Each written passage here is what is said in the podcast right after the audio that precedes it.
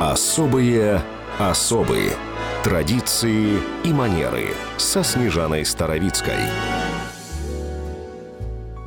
6 февраля королева Елизавета II отмечает 65-летие восхождения на британский престол. И стала она самым долгоправящим монархом в истории 9 сентября 2015 года. Букингемский дворец официально заявил, что никаких специальных торжеств по этому поводу проводиться не будет. И совсем не из-за недавней болезни бабушки принцев Уильяма и Гарри. Для Ее Величества коронация не стала праздником.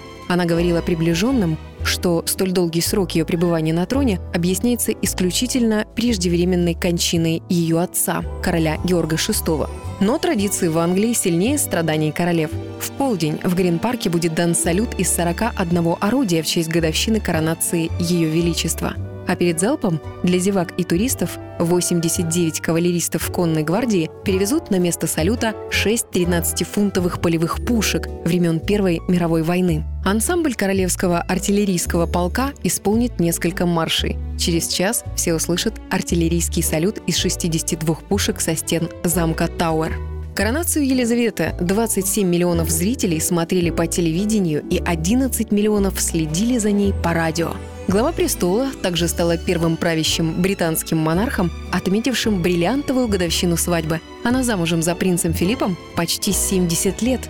Царствование Елизаветы пока что видело 7 архиепископов кентерберийских и 7 пап римских, а также 14 британских премьер-министров и 12 американских президентов. Особые особые. На радио «Вести».